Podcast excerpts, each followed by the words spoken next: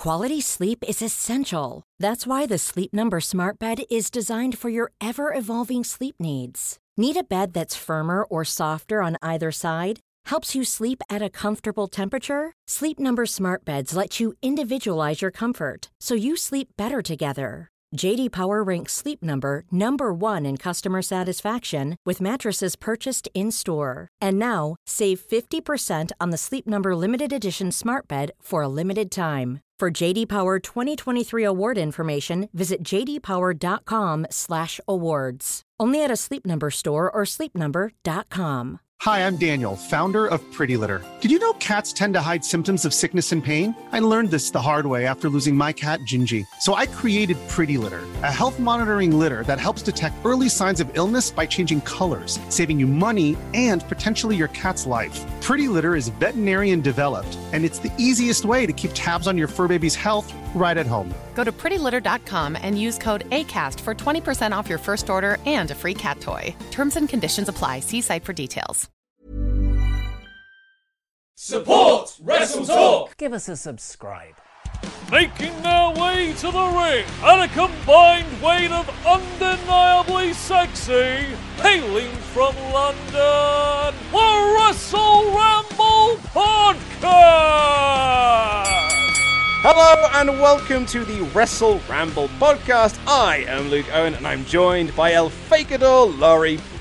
Hello. Hey man, how's, Alright, it, mate. how's it going? Yeah, grand. Thanks. How are you? Yeah, very well, thank you. Um, it's been a bit of a controversial week on the old Wrestle Ramble podcast because uh, I'll, f- I'll fill you in because it'd be good to get your perspective on this story. Right, I'd hit me ima- with it. So, Ollie Davis, um, you know the the loos we've got upstairs. Yes. Ollie Davis went to go use those loos Mm. and was standing at a, a urinal. Yes. And then I also had to go to do a toilet.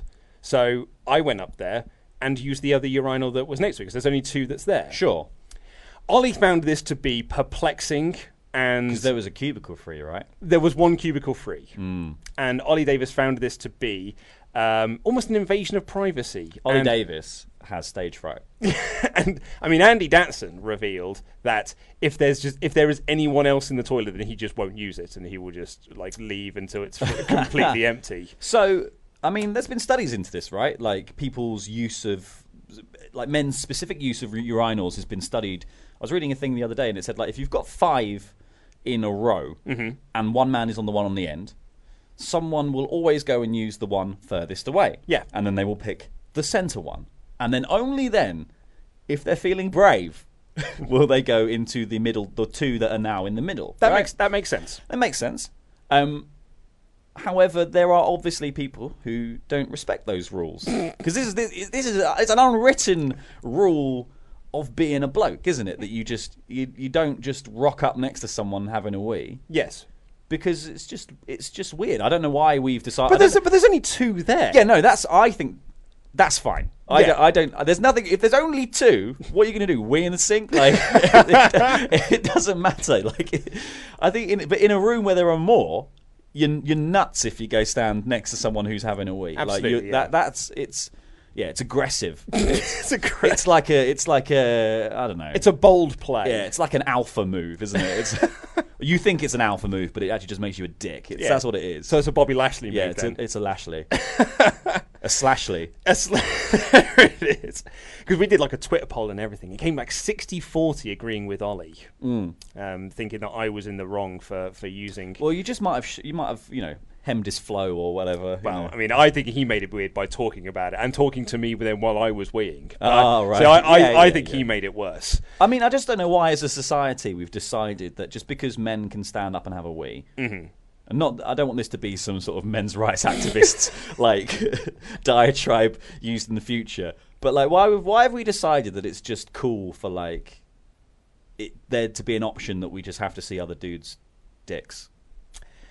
I just don't like. I don't. I don't. I just. Why can't they just put a bit of wall between Hmm. urinals? Yeah, like a blocker. Yeah, like just just just something just that make takes the line of sight away. I think is the Line of sight. like the idea that the idea that someone might seem a penis Yeah. puts me off having a wee in public.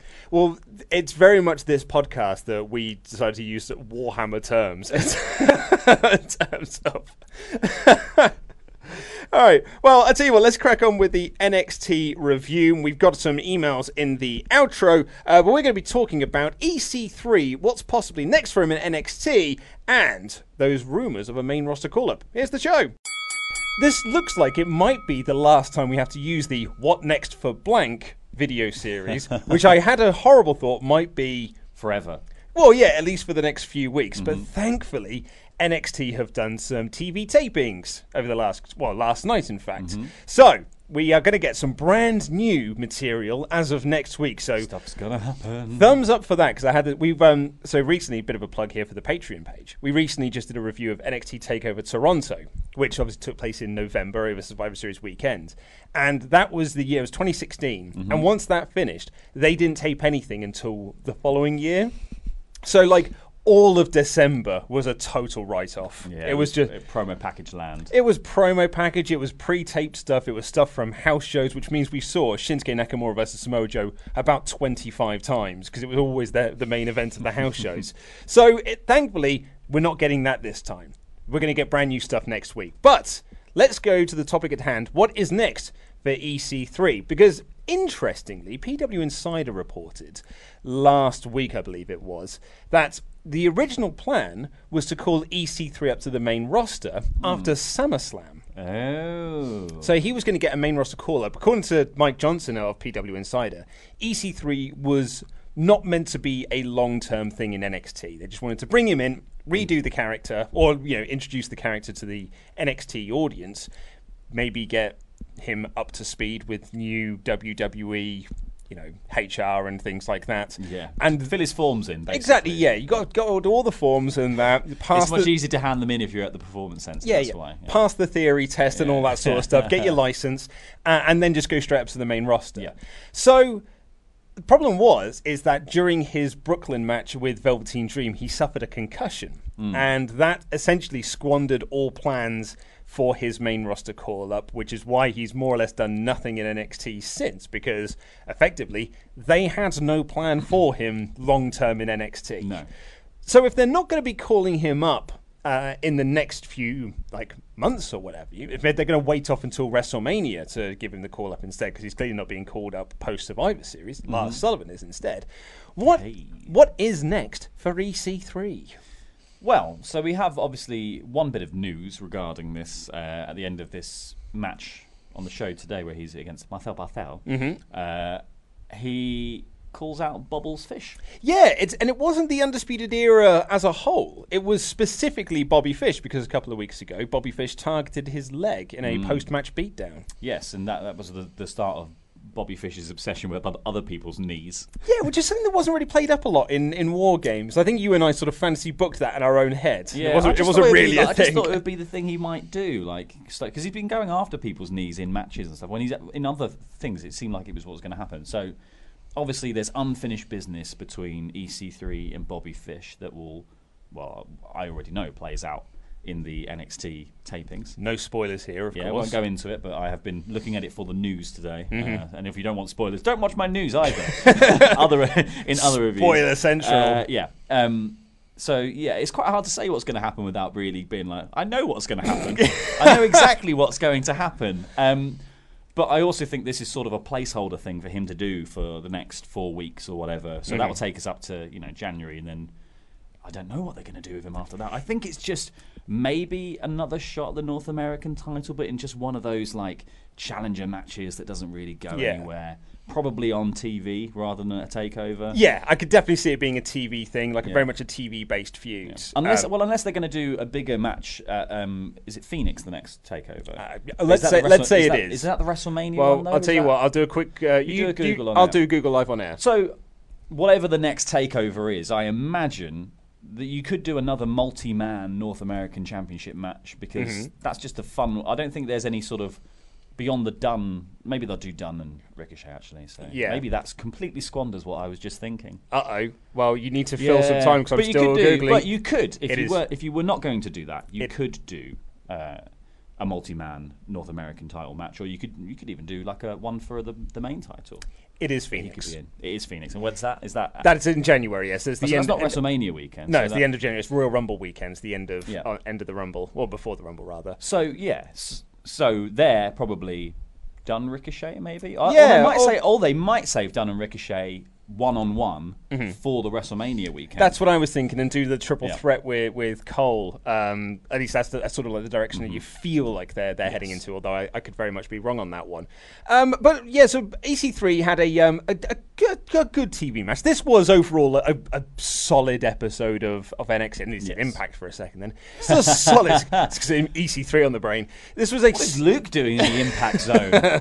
this was a solid episode of, of NXT. It was a taped house show, more or less, where they just and they did so you know a few matches here and there. Nothing was really advanced. No. Like nothing was really done. There were some backstage bits and pieces, but this was a placeholder show to get us through until this new set of um, tapings. and you can tell because the lights on the ramp were too bright. and that is why it was definitely a house show because they did not have the normal lights. And when the Mighty came out and they were like, it's like they had descended from, like descended from heaven. It was like, ah, here they are. It's like, oh, okay. oh, all right, here they are then. And then Lars Sullivan didn't get to do his full proper introduction. bit, no, absolutely not. Which looks weird when you get to see it, and he's just crawling around on the floor to get in position to stand up. And You're like, EC3 didn't do like because the, the big crash zoom that he does, like when he does like the big um, head turn to look at the camera, they don't do that bit as well. So he just sort of stands there, still doing it, but there's no camera with it. It just looks a bit weird that way. But uh, it was an absolutely fine match. He had a match against Marcel Barthel, who I am a big fan of. Um, I do like though that they've kept Barthel. They've, they've still given him the Ringkampf music. Yes. but it's like a rubbish version of it. It's incredible, really, how you can essentially you can do the Ringkampf music. One of the best themes, like. Like presentation wise, it's just one of the best themes in wrestling going, and yet somehow this one feels like a lesser version. Is it? It's a natural piece of music, right? Yes. So WWE have just gone for whatever the first unlicensed bit of that music is. That would be my guess, yes. Just gone. That one. That'll do. But that's interesting with him as well because I was reading on Wikipedia earlier in my bit of research about like other things, and it- it just said he was signed specifically to NXT UK. Rather Oh, than, really? Rather than NXT America brand. So That would make sense, I suppose, because if uh, with uh, WALTER going across to NXT UK specifically, like he is not going to be part of the US uh, takeover. I mean, Dave Meltzer was saying in the Observer, the plan. Uh, with WALTER and the sort of the deal that he's got, that, that WWE were offering him contracts all year long, essentially. Like from WrestleMania onwards, they've been offering him contracts, and he's kept, saying no. this one, nope, Nope. nine, Nine. this one, not. nine, Nine. Do This, not want. Do nine. not. No thanks. I'm good, Tar. The reason being is because he didn't want to. Just doing that and just going. no thanks. It's because he didn't want to move out of Germany. yes. So this deal that he's got with NXT UK is, you know, thumbs up because he just has to go over to the UK to do TV tapings and the takeovers that they're doing. We're, we're, if we're going to get those on a regular basis, I guess we're getting the first one in January, and then he can just go back to Germany and work with WXW, who have a uh, a working relationship with WWE, so he can continue doing stuff with with them. Um, but Dave Meltzer did say that there are there's a possibility he still could do US takeover shows if there ever was like a crossover between U- uh, UK takeovers and US takeovers. Yeah, certainly. So, and I guess that Marcel Barthel being uh, sort of assigned to the UK brand makes sense in that way as well because you can team those two up together and be like, you know, your evil foreign heels, which is most likely what they'll end up doing with them. No. On a week where it's Dijakovic. Yeah, we, okay, well, we'll get into that, I suppose. we'll come, we'll come we'll, to that in a we'll come to that yeah, bit. Just to make sure he's very foreign sounding. I think uh, my prediction for EC3 and what is next for him, aside from all the bubbles uh, stuff with UE, I imagine he's going to be a surprise Rumble entrance. And.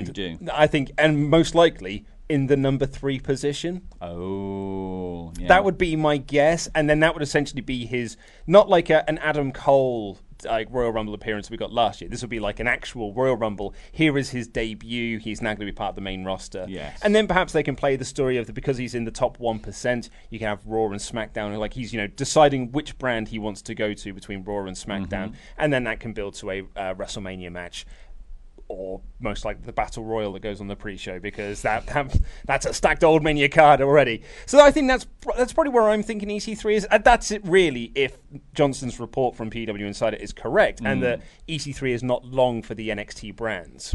I can see him not being. Uh, I just feel like he's got the he's got the look of a main roster guy. Uh, he's got definitely someone. Muscles. That, he's definitely someone that Vince probably has seen and gone. Yeah, I want him. I'll have a one of them, please. I'll have one of them and one of these Lars guys. what thank is it? you. The big one with the pants. The I one want- with the I red want the- trunks. That big one. With and the I red- want this other one. This this sort of weird brown one. While, while, while Triple H is hiding away, everyone else Yeah. going like, no, no, no, don't look over here. Yeah, yeah. What's over in that uh, there locker room? Nothing, absolutely nothing over there. Just pushing Keith Lee and Yeah. Donovan Dijak. Get in there, get in there, get in there, get in there, hide. Diggity, dig, diggity dog. Ryan Reynolds here from Mint Mobile. With the price of just about everything going up during inflation, we thought we'd bring our prices down. So to help us, we brought in a reverse auctioneer, which is apparently a thing. Mint Mobile unlimited premium wireless. Ready to get 30, 30, bit to get 30, bit to get 20, 20, 20, bit to get 20, 20, bit to get 15, 15, 15, 15 just 15 bucks a month. So, Give it a try at mintmobile.com slash switch. $45 upfront for three months plus taxes and fees. Promo rate for new customers for limited time. Unlimited more than 40 gigabytes per month. Slows. Full terms at mintmobile.com. Many of us have those stubborn pounds that seem impossible to lose, no matter how good we eat or how hard we work out. My solution is PlushCare.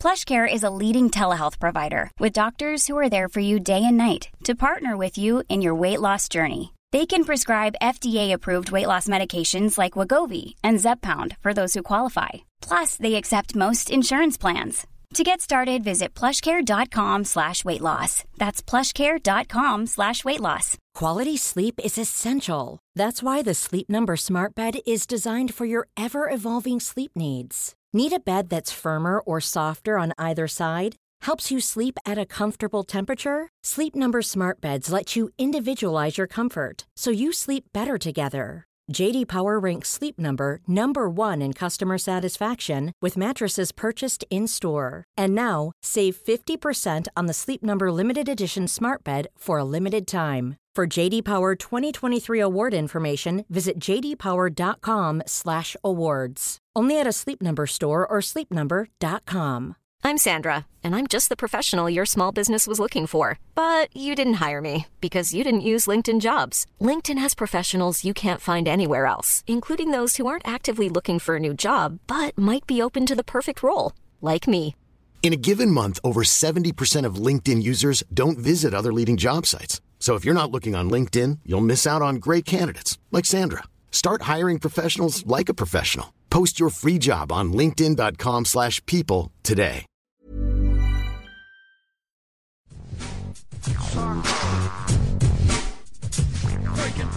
Psych! Before we get into the NXT review, we've got some $25 and above Pledge Hammer shoutouts to do. If you want to become one of these awesome Pledge Hammers, all you have to do is become one of our Pledge Hammers over on Patreon and donate at a $25 amount to get your name read out, or you get there's loads of other perks. $5 will get you the Wrestle Ramble Extra, $10 will get you Ramble Club, all these other really good bits and pieces. So, let's see who is on the end of our list. Up first, Full Lift Club leader Johnny Motta. Oh, yes, Johnny. Well nice done, job. Johnny. JVF Jack Van Fleet. Oh, Jack Van Fleet. Jack Van Fleet. He's always got good suggestions. Jack. Colin McLeaner than Finn Balor. Oh, he's lean. Colin. He is lean, Finn, but no, Colin. Is, Incredibly overworked nickname. Colin is much better. John Secret Santos. It's a bit like Secret Santa. It is. Yeah, it's a bit like it. Big Apple takedown, Lindsay Monroe. The Big Apple takedown, there it is. Reading that on, on uh, Ramble Club. Butter me up, Soren Nor. Oh, butter me up, mates. Butter me up. Harry and the Hendersons Burgers. Yeah, it's, it's an old film. You might not remember it. Robin Banks, Lee Roberts. it's sort of like your surname. Sort of, kind it's of. kind of.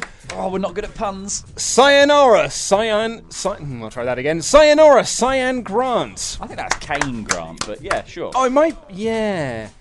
May, yeah. yeah, it's probably Kane. If it is, then I'm going to have to change that because Sayonara doesn't work. If it, if, mm. I'm I'm very bad at names. Mm. Someone uh, has been emailing in, and they their name is not spelt the way that it's said. Right. It's spelled C E M, but it's pronounced G E M. Oh. Like Chem.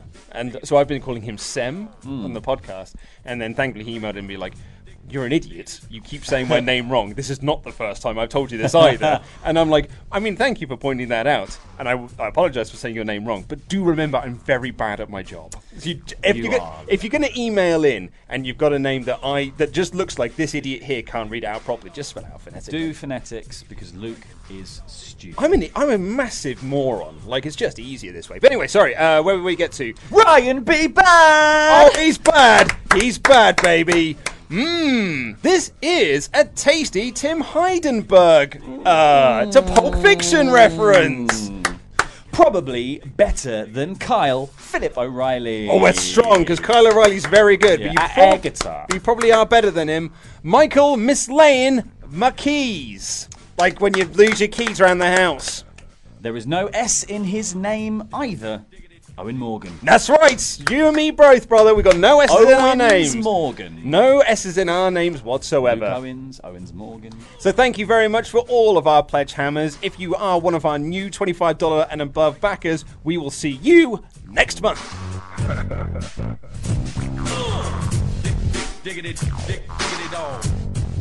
So yeah, this was a pretty standard episode of NXT. Solid matches, nothing really groundbreaking or anything like that. But I did enjoy the first match between the Yard Bastards, Danny Burch and Oney Lorcan, versus the Mighty. Now it's interesting. Again, bit of a plug here for that Patreon podcast that we did with uh, NXT Takeover, Tor- uh, NXT Takeover Toronto in 2016. That's was a show. If you look at the lineup of that show, the o- there are four people on that card that are no that are still in NXT. Uh, and those are Johnny Gargano and Di- and Tommaso Ciampa. They wrestled as DIY against the Revival in a terrific match. And the other two are the Mighty when they were TM61. Yes. And you look at that card and you're like, okay, well, everyone else has gone up to the main roster to do mostly nothing. But these four lads are still in NXT. But uh, Johnny Gargano is one of the main event players. And Tommaso Ciampa is the NXT champion. He is the main event. Whereas the Mighty at Takeover Toronto we're in the finals of the Dusty Rhodes Tag Team Classic against the Authors of Pain, mm. and they've just the like, their name used to be the Mighty Don't Kneel, but now it's like the Mighty have fallen. Like they've just mm. they've just like gone and gone and gone down, losing against the Street Profits. Granted, this is a house show; it doesn't really count, I suppose, but losing again here, babyface pop, I guess. But at the same time, it's like the Mighty really have not done anything in NXT. So were they injured? They were injured before uh, 2016, and then I think they were injured. One of them was injured after, Yes. wasn't they? So Yeah, they, they- they've, they've been like the pair of them have been absolutely plagued by inj- uh, injury. Yes. But yeah, even this heel turn seemed like it was going to do something for them. They got a few wins on the trot from uh, Heavy having, your machinery, feet, having yeah. your feet on the ropes, whatever the whatever the shenanigans were, and then it's just gone straight back to normal of just being like, just be around, guys. You're just there on the be roster. around, like. And, it, and they are. They don't even do as many flips anymore. Well, it's 'cause like, they're heels yeah, now, I know. they? Heels don't flip. And I like them as heels. I, I really do like them as heels. Mm. I think they've got really good sort of like personality as heels, and they look like heels as well. And I think they've got a look, good look the about Matrix them. coat. exactly. Oh, They're- I'm Neo. they're- uh, well, they'd been babyface in 1999 because Yeah, they'd but have been- now- now they're definitely heels because it's so played out. But um, it's How droll. oh the Matrix. I bet Oh, you've got God. little glasses that stick on your nose. Oh, do you want to talk about pills or what are red pills? Oh, follow the white rabbit. very, very interesting. Uh, but we're all plugged in. No, but um, this is. Uh, I just don't find that they connect with the crowds. No. the mighty, whether the baby faces or whether they were heels. Like looking back at 2016 when they were TM61, I don't really think people were connecting to them then either. And now they're heels. People still aren't connecting to them. And it's getting to the point where I feel like the mighty are. And we actually talked about this on the, the Patreon podcast. They, I have a bit of Apollo Crews vibe about the mighty, in the sense that they came in with lots of like hype about them. Pyro and Ballyhoo up the wazoo did, uh, did the mighty Don't Kneel come into to NXT. And maybe it's because of the injuries, maybe it's because of the presentation, but I really don't feel that they have lived up to that hype of when they came in. Uh, yeah, I mean, even like the, even the, the the beat down at the end of this match just didn't get anything from the crowd. The crowd just sort of went, "Oh, that's happening." Like Yeah. even though it was uh, Lorcan and Burch, like who are pretty damn popular nowadays. Like, yeah, they were just everyone just sort of watched that happen and was just like, "Okay, that's that's happening then." Yeah, and I think like with with the mighty, they are like there's quite a lot of tag teams in NXT, which is very much a good thing. But I don't think I would place them above the likes of Street Profits, Heavy Machinery, Burch and Lorcan, or you know several others in line for tag team title shots. No, I, I think they they feel very far down the pecking order. They are a safe pair of hands Mhm. uh, to feed people up. Yeah? Really. absolutely. And also, like, you've got to have someone when the Undisputed Era kind of, as the tag team champions, are feuding with other champions. You've kind of got to have someone holding down the fort down the other end, being the heels still. So I guess that's kind of what their role is here. Yes. But it's weird to just, yeah, keep putting them in these matches where they're just obviously going to lose.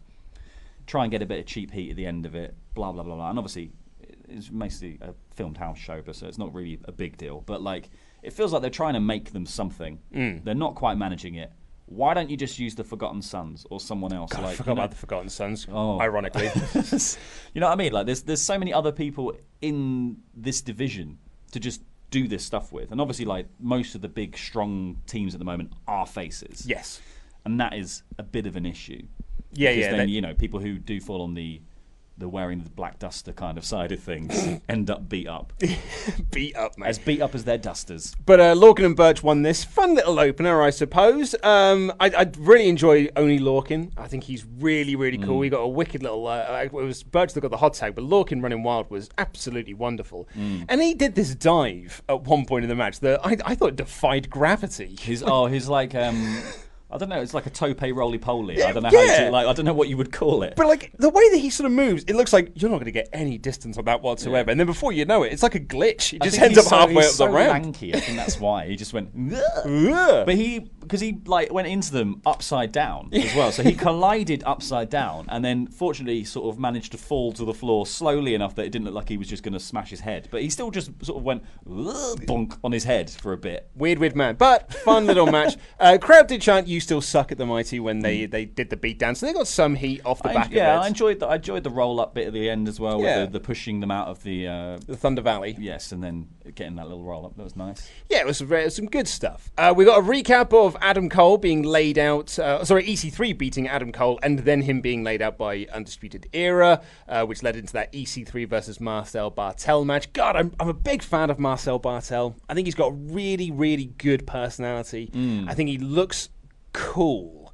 And maybe it's just because it's the Ringkampf presentation with the arms behind your back Yes, and yeah. you know just going nine and, and things like that. But I'm, I'm a big big fan of Marcel, and I'm, I'm hoping that they can do some really good things with him, be it on NXT or on NXT UK. Yeah, I would like to see some of these other these other characters getting a bit more time, like the you know the the Barstels and uh, Dijak and stuff like that. Like they they've been used, but just to put people over, and Yes. they always end up looking better.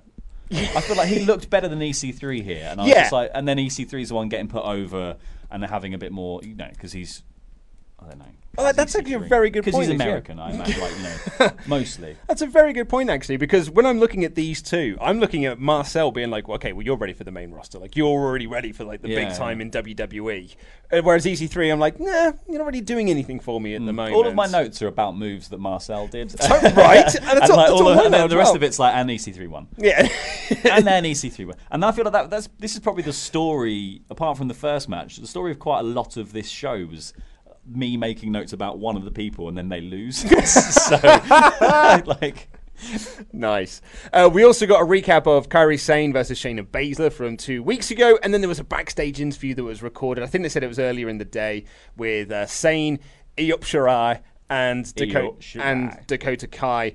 And I saw uh, there was a comment that was left on the um, uh, the Wrestling Observer uh, message boards Hmm. that said that uh, Kairi Sane and Io Shirai, with their broken English, is still a better promo than Dakota Kai, which I thought was unfair. Oh, I, thought ha- I thought that was harsh, but I did like I liked Kai in this. I thought Io was really cool as well, but they were essentially saying that. Hey, we're not done with those three yet, and we want Mm. to fight all three of them, and we're going to stand together. Like Io was saying that, you know, Kairi Sane's my bestest friend.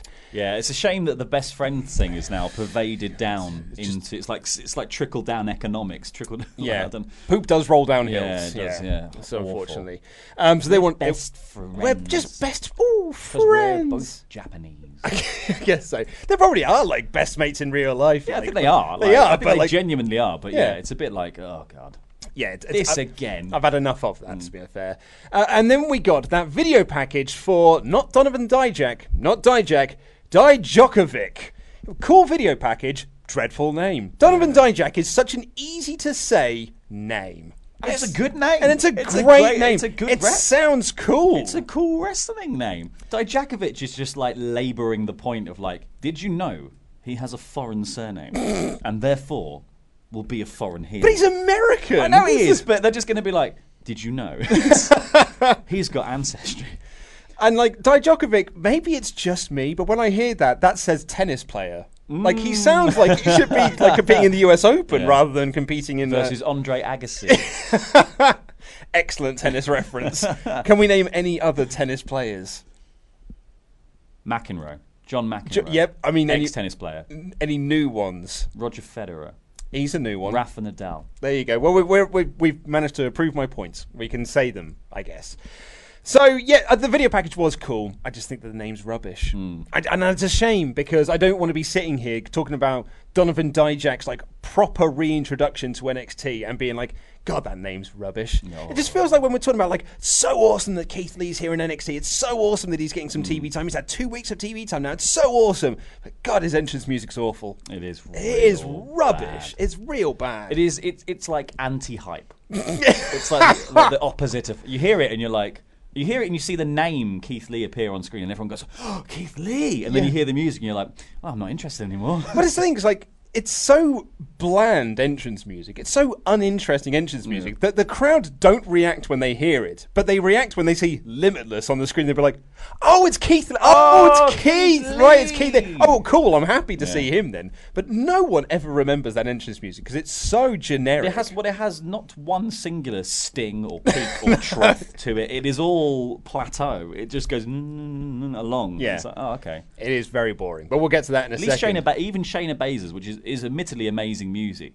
even that has an extra sting that is completely unnecessary on the beginning. That weird, like someone's taking your car apart With the bit. horses? Yeah. What? No, is that horses? Is that what Yeah, it's meant to be?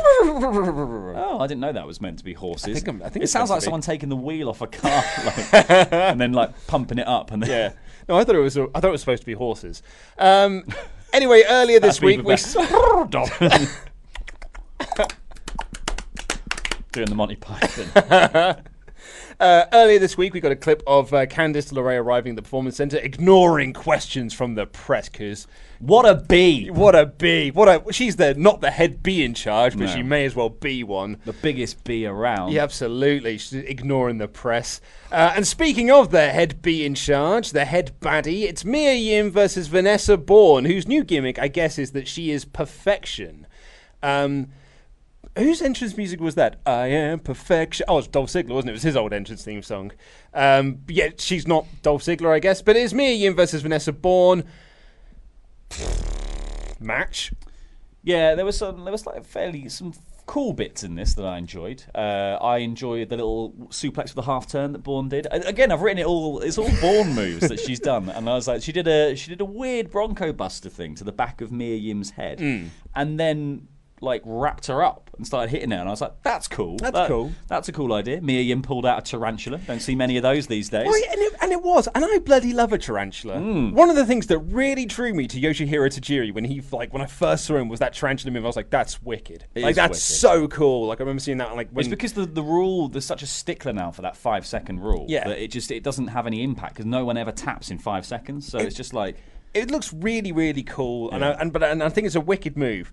It might have been one of the worst tarantulas I've ever seen, though. And I'm not sure if it's because of Mia Yim's height or her size, or whether Vanessa Borne was too tall. But it looked like she could barely grab her feet, Yes. like when she's doing the move. And when you can barely lock on the hold, that's when it looks a little bit Well, think- naff. yeah, and I think- like when, also when because- Tajiri used to do it, he used to like wrap them up in there. Yeah, like, like- it felt like they were they were bent yanked round the down, ropes. Yeah. But then also I think yeah, Borne then just sort of flopped out of that and then walked off basically. She's like, okay, bye then. And Yeah, it's like you need to like be crippled. Uh, you need to fall down and be like, I can't use any of my limbs. Like, Uh, but then, I mean, and this is a point that uh, you really wanted to bring up because Mia Yim won with Eat Defeat. And that's what Nigel called it Eat Defeat. in your face, YouTube.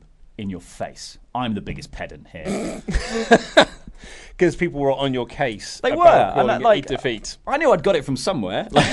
Like, I, I'm well aware that it's also it is also a move that Gail Kim does. But I had seen Mia Yim using it in the Mae Young Classic, and they called it Eat Defeat, and I was like, I don't just make willy nilly notes about things and just go like, I just pull it up. But uh, yeah, I knew it was called Eat Defeat. Yeah. In this reference. In this realm, it is called Eat Defeat, which I'd imagine is probably a tribute to Gail Kim. Who's, Yes, who's I, I imagine like because it's been called that move before, they'll just Yeah. go with that rather than having to go. And she calls it soul food. Yeah. etc. Eat Defeat is a dreadful name for a finisher move, but I think it's better than Soul Food. It's better than Jordunzo. oh, God. God, I forgot about that. Yeah, that was his finisher, wasn't That it? was Eat yeah. Defeat, yeah. Good crikey, I genuinely forgot about that. Um, it is better than like I think that Eat Defeat is it's again it's a pretty dreadful because it's Eat Defeat. Hmm. You know, but it's also defeat, as in you have lost. Ha ha So ha. it, it- it's it's not very good, punny. Um, but it is better than Soul Food, which would just make me think of Kelis's last album, which, while had a good couple of tracks on it, overall I didn't rate all that much. You can find Luke's review of Kelis's album on his personal website. which is essentially I'd have just written that. If I Yeah. did do music reviews, I'd be like, I really like a couple of these tracks. Pork, uh, I think it's called. That's not called Pork and Beans. That's a Weezer song, but she's got a really, really awesome track on there that I like because it's all named after food. Because it's when she released her cookbook. Her cookbook, by the way, very good. I, I highly recommend her cookbook. Her milkshake brings Luke. Well, yard. that's the thing. There's no milkshake. There's no milkshake recipe in there. Come Are you on, kidding Kelly. me? That was an open goal. You said it brought all the boys to the yard. Just because she didn't want people hanging around everyone else's house. That's Yeah. why she was like, if anyone else makes my milkshake, we're gonna have it'd be like the birds, but with boys. Just, Just like knocking on the window, being like, milkshake, milkshake, milkshake. Uh, we got a clip of uh, War Raiders being tended to by doctors after uh, the War Games match. Did I say War Raiders? Did I say War Games being tended to? I meant to say War You said Raiders. War Raiders. Okay, that's fine. Yeah. After the war games. Well, after the War Games, yeah. Uh, and then uh, Tommaso Ciampa got a promo, some some new material uh, to kind of like put over the fact that he's going to be on TV next week. The first time that he's been on TV since defeating the Velveteen Dream at Takeover a couple of weeks ago. Uh, and he's there. He said he'll be back next week. And I'm asking everyone to follow my lead. Mm-hmm. So yeah, Tommaso Ciampa, a good promo from Ciampa as always because he is awesome. Cult leader Ciampa. Yeah. It's very cool. And then finally in the main event, this was set up from last week. It's our boy Keith Lee, the Limitless One, taking on uh, Raw slash SmackDown call up Lars Sullivan. We don't know where he's going yet. He's going everywhere in a match that really did scream to me. God, that Lars Sullivan decision was a last minute. Like it was a last minute decision to call him up to the main roster. Mm. Oh, yeah. One, it had to be because Lars wins here. Yeah. Doesn't put everyone, doesn't put anyone over on his way out. No. What a scumbag. What a scumbag. God. My other note. My Never broken other- into this business. My only other note here is that uh, I've just written, in reference to Keith Lee's music, this morning when I watched it, Keith Lee's music is very polite. Which, in fairness, does reflect him as a Hmm. person because he is one of the politest people I've ever met. He's a wonderful human being, Ge- and just genuinely lovely. So maybe that's why his music fits him. yeah, Keith, just ask them to jazz it up, man. Like, let's get some, let's get something going. But in he's there. too polite to ask. I know that's probably it. Doesn't want to knock on CFO Money's office. Be like, so, sorry guys, can I just ask you to Do you mind just? just jazzing this up a little bit? Can we do what essentially we did with Samoa Joe's, where he had that rubbish entrance music, and then he went in, and Joe obviously being the Samoa Joe, when he was like, "This is crap, do it better." Keith, he was like, I'm sorry, sorry guys, sorry to bother you, but um, I mean, could we could we do something? Maybe, maybe, maybe not. It's fine. It's fine. I'm, I'm happy with it. Do you know what? I have found my limit. It's this conversation. It's like, But this was like it was a good meaty man match. Uh, some shoving, um, some pounces, kickouts at one, moves. It was. I thought Keith was cool. I thought, and actually mm. Lars. Credit to him. I think Lars is actually when he's in the ring with the, the right opponent. And actually, in fairness to Lars, I don't think he's really had bad matches no. because he's usually in there with very, very good people. And I'm not suggesting that people are carrying Lars to matches because I think Lars knows what he's doing. Yes. I think he and he knows how to wrestle with his physique and his size, and he's very good at doing that. And he's a very, very good presence. Yeah. Um, but ag- but again, La- I think we've said this before. Lars is one of those guys. If you're looking at the list of NXT people, he's not the person I'm looking to call up next. No. I'm looking at like probably ten to fifteen, maybe twenty other people before I get to Lars Sullivan. Yeah, exactly. But- he just he just fits a profile that they they know how to work with on the main roster Yeah, for no much. reason. Yeah. To the detriment of everyone else. The problem with Lars though, I think, and the reason it seems like he doesn't know what he's doing to everyone is because when he is in there with other- other people, it's such random chances because it just goes. It's like nobody, nobody, nobody, nobody, nobody. Ricochet, you know, like or Yeah. Aleister Black, or it's like nobody, nobody, nobody, nobody. He's in this ladder match. Nobody, nobody, nobody, nobody. Keith Lee. So it's just uh, you're just watching him squash people and not do anything. Yeah. Just in like four moves, and then you and then he gets in there with someone else, and you're like, oh, he can kind of like work with them, and stuff happens. And you're like, oh, he actually does know how to wrestle. It's like, why don't you just wrestle more of the matches? And I was surprised. I, I going into this, I didn't know the results from the, mm. the the house show that they taped a couple of weeks ago. But I going into this, based on the like the you know the stuff they were uh, promoting last week, I thought this was going to be the majority of the show. Like I was ready for this to be like like last week, Two sections. Yeah, like two sections. You had two like squash matches or what have you at the start, and then this takes up half hour of the the broadcast. But it didn't really. It took about like maybe fifteen minutes. Yeah. maybe less than that. I think it was about ten minutes. Yeah, ten minutes, and I I think I'd have preferred this to have gone longer. I think I definitely could have enjoyed it going much longer, um, particularly if you could have had some more back and forth. Because while they did do the back and forth at first, it did just become Lars Sullivan neck cranks for a while, or Lars Sullivan putting in submission holds unconvincingly and just sort of holding Keith Lee there, and Keith selling it really well, and and then it was just yeah, it was just like yeah. I mean, I've, I've really got, I've got Lars grinds down Keith. Like it's the majority of my notes, and then Keith does some of his athletic comeback stuff, doing his slingshot crossbodies, and he does this Corkscrew tope. it's a corkscrew tope over the top, which looked amazing. They got massive pop from the crowd, doing the pounce and things like that. Second rope moonsault. Yeah, and, and that's where and he misses that moonsault. And you like when he missed the moonsault, I was like, okay, cool. Now we're going to kick into the third gear of this match, and we're really going to mm. like the third gear, the third act of this match. Crank it up into fifth gear. Let's really go for this now. And then Lars hit the freak accident and won, and I was like, oh, well, okay, Cool. cool. I was just I was just about ready for this to get started, and then it, and then it ended. So. It's a, sh- it's a shame, and as I say, like clearly they had no plans to call Lars up at No. the- at- when they taped what were, their, this. what were their plans for him within NXT? This is what the other. This is the other thing. Like- championship stuff. That's what we kept setting up before. No, but like, before why takeover. is he taking on Keith Lee, who doesn't like? I, I Poor Keith Lee. Poor Keith, I know, right? And they, they were putting over as well. It's like, oh, Keith Lee's undefeated in NXT. Uh, Granted, he's had three matches, like, but he is undefeated Yeah, in, the whole time he's been there. He's yeah. Yeah, but uh, this was his first loss in the ma- like uh, NXT. This is Keith Lee's first loss. And if you're going to put over that he's undefeated, undefeated, this didn't really feel like, oh, Keith Lee's lost his first match. It was just, oh, Lars Oh, won, I Lars guess. won again. Lars won again, I guess. So, yeah, but it was a fine match. You know why he lost? He won. Sorry, because there's no belt in the match. Lars only loses matches in which there is a belt I see. It was funny, like Ollie, uh, or another person to Ollie- take the pinfall. Ideally, Ollie Davis came into the the studios today, and he was like, you know, he was excited because he's Ollie Davis, and that's the way that his personality always comes across. But when we came in to record, he was like, "Oh, how was the Lars Sullivan Keith Lee match?" And you can almost see that little twinkle in his eye of just being like, "I might watch a bit of NXT. Might be good. I, it might. I might watch some NXT for a change." And then we went, "It's all right. yeah, it happened. It was fine." And yeah, um, yeah. I think that I was really looking forward to this being like, as I say, a half-hour match, feeling like a takeover pay-per-view style match. But it was in the end just a ten-minute TV match with lots of head cranks, and I thought it was fine. Yeah, see, th- and that's the thing is all that that whole spot works perfectly in a much longer match. Yes. because then you then you kick into the gear where people are just throwing moves at each other. Yeah. and they're getting all the close falls. And Big stuff. But this, move this kick just went like we're kicking out a one. I'm now holding your head for a while. Yep. You do some moves. I win.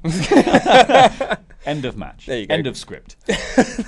Really, we could be producers at NC. WWE. yeah. Uh, so that was this week's NXT. Perfectly fine, serviceable show. Looking forward to getting back on track next week. I'm really, really looking forward to just things happening and things moving forward. Well, from what I've seen, we are in for some very interesting episodes to come. yes. Uh, good. I can't wait to see them in motion rather than in picture form off some guy's Twitter. Yeah. Well, I mean, it is 2018. This is sometimes just how we ingest uh, these things. Someone sent me. Apparently, uh, Becky Lynch did an Instagram story where she was um, taking the piss out of Charlotte Flair, essentially doing the the Frank Grimes thing from The Simpsons, but like for Becky Lynch being like, "Oh, I'm stealing Becky Lynch's. Do I get? A, I, I'm stealing Becky Lynch's character. Do I get a title shot now?" Of uh, Frank Grimes freaking out against Homer. But it's in pictures. But someone had recorded those pictures and then sent me the video of the pictures, and I was like. I mean, I guess it's 2018. Is this just how we enjoy things now? Is just we just I just watch videos from a different social media channel of pictures? There you are. Thanks for sending know. it across. It's I- very meta, is the way that the world exists. Granted, I wouldn't have seen it because I don't know what an Instagram is, but I'm, Mm. I'm glad you sent it across because anything that's Simpsons related, I'm into it. So before we get into any silliness or anything like that, I did want to read out this email that was sent in to us by Matt Edmonds. Uh, Greetings, Luke, Ollie, Laurie, and the Wrestle Tykes. My email conti- uh, comes with an extremely urgent request. First, I'd like to say thank you for everything you guys do. The SWAF Nation appreciates and love you guys greatly. Ollie was corrected by the urinal, by the way. No, he wasn't. Anyway, on to the rest of my email. One of my best friends over 10 years has. Uh, I'll try that again. One of my best friends of- over 10 years recently had his left lung collapse. Him and I grew up watching WWE together, and he's a fellow pod swafter. We grew close going to live events and pay per views. He's currently a university student without health insurance. We live in the US, and as you likely know, medical bills are outrageously expensive if you don't have insurance. As I type this email, he is having emergency surgery to fix this injury that has become potentially life threatening. Shout out to my friend Anton, uh, would mean a lot to both of us, and I'm sure he'll be thrilled to hear his name read out. Now, on to what makes the world go round. Money! I've started a GoFundMe for Anton, and his medical bills for the surgery and extended stay in the hospital will likely come to more than $40,000, which for a family with no insurance and a college student is far out of a budget to say the least. I want to help my friend avoid literal decades of medical payments. I'm not requesting money of you, the Wrestle Talk crew, but a shout out would be monumental. I've linked the GoFundMe below. Our friends and family have made gracious donations, but unfortunately, it's a mere fraction of what is needed. Regardless of when this is read out, even if it's months down the line, a shout out would be huge. Thank you all. So if you were to gofundme.com forward slash Anton's Lungs, uh, that's Anton as in A N T O N S, uh, Lungs, L U N G S. So best of luck to you, Anton, and to you as well, Matt. Hope everything goes okay. Yeah, get well soon, Anton. Absolutely. Um, Good friend, Matt, for writing in. Absolutely, that's that's the kind of friend that you want, really. Um, but before we get out of here, now I thought I would leave D and D chat until the outro because I'd Mhm. imagine if you are someone who's new to this podcast and you're like, I really want to hear what this Wrestle Ramble has to say about NXT, and then And the all we talk about is our D&D is, is our single The, week. the first ten minutes of it is just me going like, well, then I rolled at eighteen. That's like I think they've might gone tune out. So I thought we'll move I D&D to- summoned a magical being. which I did do. You did do. So we finished your miniature campaign. We did. That What was- turned into be quite actually like a f- almost a full length campaign, really, by the, Yes, the amount of time it took us. How long were we doing it in the end? I think we've been playing it for. We, I mean, we've not been playing it relig- as religiously as we've done all the other campaigns. So I guess we've been playing it for maybe three months. Yeah, we had but a- we had, did have like a four week break. No, we've been playing for maybe five, like four months. I think it yeah. might be longer than But that, We did yeah. have like a big break where Gary couldn't do it and stuff like that. so, Yes, yeah. exactly. Yeah, um, and then there was weeks where we couldn't like all get together, so we had to take a week off and things like that. But we have Certainly, now finished. What was the name of your mini campaign? Did it Uh, it didn't have a name. I in my notes it was just called the Witch's Oven. Mm. But uh, that wasn't real. I didn't like that name. I just left it on there because I didn't really bother to call it anything. Yeah. Uh, I think I might take the, the name of the book, uh, Under the Covens. Yep. Uh, a tell-all autobiography of Baba Yaga. God, Buddy Babby Yaga. So, so we finally reached Bab Yags. Babs Yags. Babs Yags, and we were finally able to, to face her down.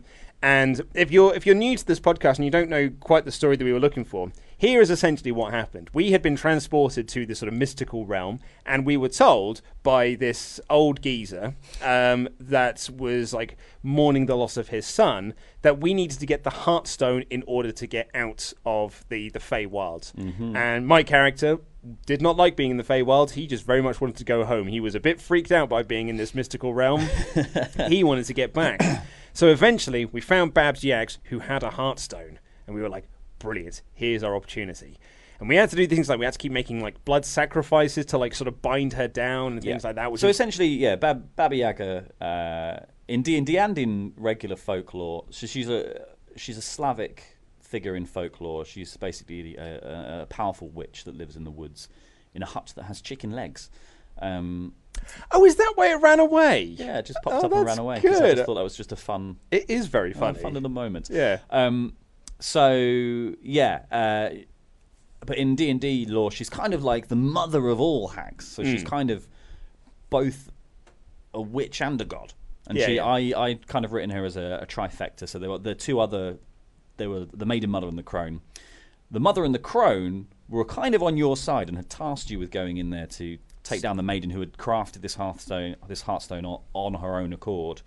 Uh, And was stealing kids. and was stealing children to make it. And there was all this other stuff that's going on that we'll get into another time, I imagine, when George's campaign rolls around. Um, so you then confronted the maiden version of Baba Yaga, but because she's basically a god, you had to slow her down because her challenge, like the party are level five. We're level. Yeah, we were level five. They were level in, five. Yeah. They've just gone to level six, and Baba Yaga, if you know anything about D and D, the challenge rating of her is twenty, which is Big. Dead. Yeah, that is you dead. fight that. Yeah, Yeah. Um, and I did. Yes, so I'd written it.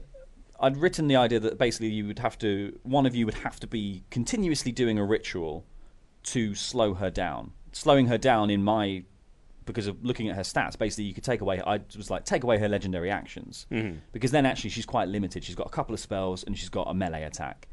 Legendary actions with Baba Yaga are the things that mess you up. Like she, you know, she did a a death glare at you, Essentially, and it yeah. and then immediately knocked you unconscious. Yeah, I spent quite a bit of the fights on the floor, unconscious, ready to die. Yeah. So, so you you confronted her, managed to wrest the Heartstone off her after some quite good play of like cursing her strength, so that when you did a strength challenge to try and take it, she failed. You won, and then and then, so I had managed to get uh, when our Dragonborn gave me like five bit of health back, so I was able to be revived. And I was like, I need to get out of this room because if she gets a hold of me again, I am dead. So I ran out of the room. On my way past, grabbing the Heartstone from one of our other players or one of the, my other teammates, and be like, "Cool, I've got this." And then we were. Was it Torrin that had it? It was Torrin that had it, yeah. And then uh, this old codger was played by our regular DM George, who's been sort of like not so much an NPC, but he was a character I'd written. Yes, Yeah. to So be he him. was yeah. And he was the only person who knew how to use the Heartstone. So he almost did like the, the Jafar, give me the lamp from Aladdin. And so I, I did. I gave him the Heartstone because he was going to help us get home. And then he did his cantation and he disappeared. He bloody legged it, did presumably to go to the realm to find his dead son. Mm-hmm. Absolute dick then left us on our own. These level, and I, I suddenly thought, I did. I, I had a, a moment's pause where I was like, "We're going to die. Like we are going to die because."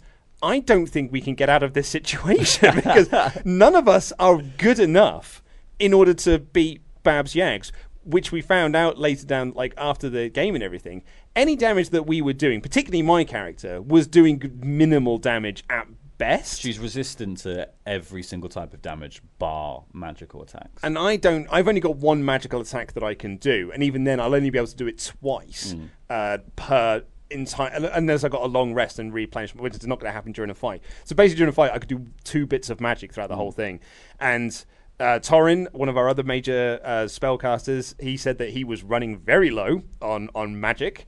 Uh, and And health. and health. He'd been rinsed. He had been rinsed, and he's our tank. Yeah, he stood in front of her stupidly, and she just kept wailing on him, just like, God, just get out of my way. And our other spellcaster was also very much running out of magic. So Mm. we were like, we were at, at death's door.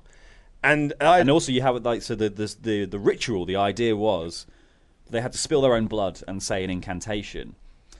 They dropped it a few times because someone forgot to pick it up because it cost 15 HP to do. yeah. Well, you say we forgot to pick it up. I didn't realize it was a concentration thing. Yeah. Mm. So I did it first and then did an attack which stopped it. And that's when But there I were a couple of- there was- there was a turn in the middle as well where well, that, yeah. So what? So what happened was is that I did it, not realizing it was a concentration spell. Yes. And that's what then essentially got me dead, and I got taken out. And Torrin's move was next, and he said, but granted, you can't say that to the rest of the group because that's metagaming. But he essentially thought, well, I don't, I, I don't need to do the spell now because it's not. Everyone else has got a turn before it's her turn Yeah. again, and I think he thought, well, someone else will do it. Yes. And no one else did.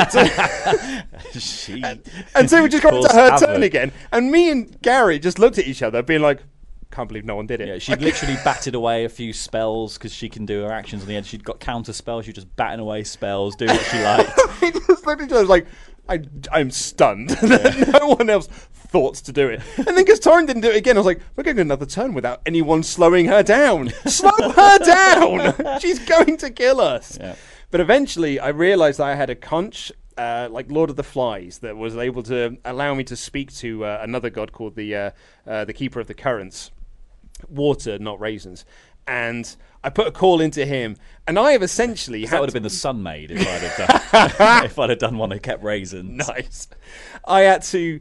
I've had to make a deal with a god, and I am now forever indebted to that god. Which, by the way, I need to speak to George. I don't know how will, that will affect my relationship with my actual god.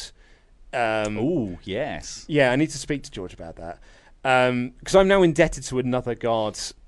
And I, but and again, I don't know if it's the party that are indebted or it is me specifically because I was the one that made the deal. Mm. I think it's mostly fair if it's only me because I made the deal without consulting anyone. Surely, yeah, but I also feel like he's probably got the right to go. Well, you were all in the room, and I saved all of you. Yep, which is also As he true. burst out of the pot, Yes. bubbling away in the kitchen, because he's a he was a river deity, and he'd bur- he'd come transported himself through the water. It was badass. To, jumps out, throws a lightning spear. Oh man, it was badass. Yeah, it was cool. We were uh, we were lucky we had that contrary because I don't think we would have made it. Granted, there were a couple of things in that whole. Like, I don't want to go too far into like what you could have done, what you like. There were bits. Yeah. There were there were more bits in the hut that you didn't see that could have helped you here. Hmm. But also there were things like uh, Torin had a basilisk's eye that he'd Oh, taken earlier in the game. I feel like that could have slowed. Like there were a few things that I'd given you Yeah. along the way that I was like, well, you could use that in the it, the correct application of this or the correct application of that. Yeah, yeah. Might have done something. yeah. Um, and yeah, like I think you were you were probably the first person who just looked at his list of items and went, "That's the one." That's the one. Let's use this.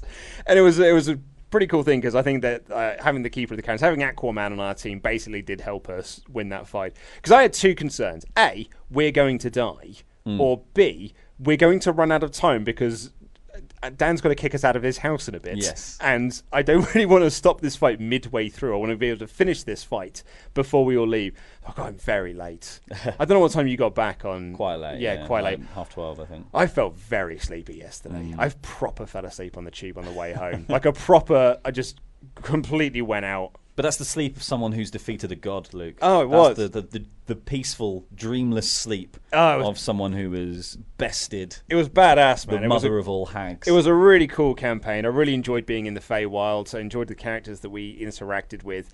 And I think that you actually plotted a very good story that had nights and peaks and troughs in there. So I, I thought it was it was really really cool. Oh, thanks, mate. Um, and I'm, I'm excited to see where we're going next. Now that we're back into the, now we're back, and you get your I character back. know. I blooming know where we're going as well. Oh, of course you do, yeah, because you've had to hand the campaign back. I know a fair bit of the. I, I know like the the lead in of all the plot and stuff as well. So um, I'm excited because there's some big reveals very early. Mm. Yeah. That I think you'll be like, what the hell? what the? So I'm, I'm really, really looking forward to get back into that. I suppose the only downside I can ever really think of that campaign is that I was 150 points short of leveling up. Like, yeah, I think we'll just. I think we'll just say. We. I think we'll just say we all leveled up. Well, I did don't when I put it into the calculator and it came up as like you're 150 short. I was like, mother, Yeah. ah, It's so just, close. uh, you get it in the first fight, it'll be fine. I was going to say I'd have got it back quite quickly. Anyway, uh, that is all we've got time for on this show. Ollie and I will be back on the magazine show with less D and D chat, unfortunately. 'Cause we've got Boring. I know, yeah. Uh. But we have had a very nice care package sent to us by one of our pledge hammers, Marcel Jura, which we're going to open up and then we're going to enjoy what he sent across. So that'll be on Saturday's episode. We're very much looking forward to that. Take care. I love you. Goodbye. Bye.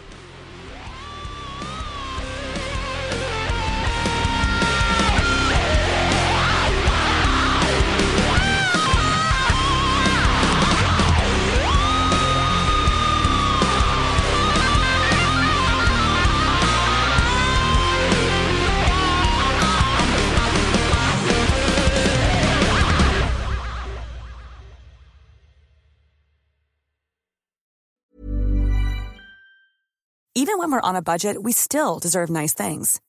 Quince is a place to scoop up stunning high-end goods for 50 to 80% less than similar brands.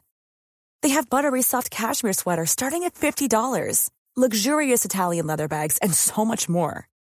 Plus, Quince only works with factories that use safe, ethical, and responsible manufacturing. Get the high-end goods you'll love without the high price tag with Quince. Go to quince.com slash style for free shipping and 365-day returns. Hi, I'm Daniel, founder of Pretty Litter. Cats and cat owners deserve better than any old fashioned litter. That's why I teamed up with scientists and veterinarians to create Pretty Litter. Its innovative crystal formula has superior odor control and weighs up to 80% less than clay litter. Pretty Litter even monitors health by changing colors to help detect early signs of potential illness. It's the world's smartest kitty litter. Go to prettylitter.com and use code ACAST for 20% off your first order and a free cat toy. Terms and conditions apply. See site for details. Planning for your next trip?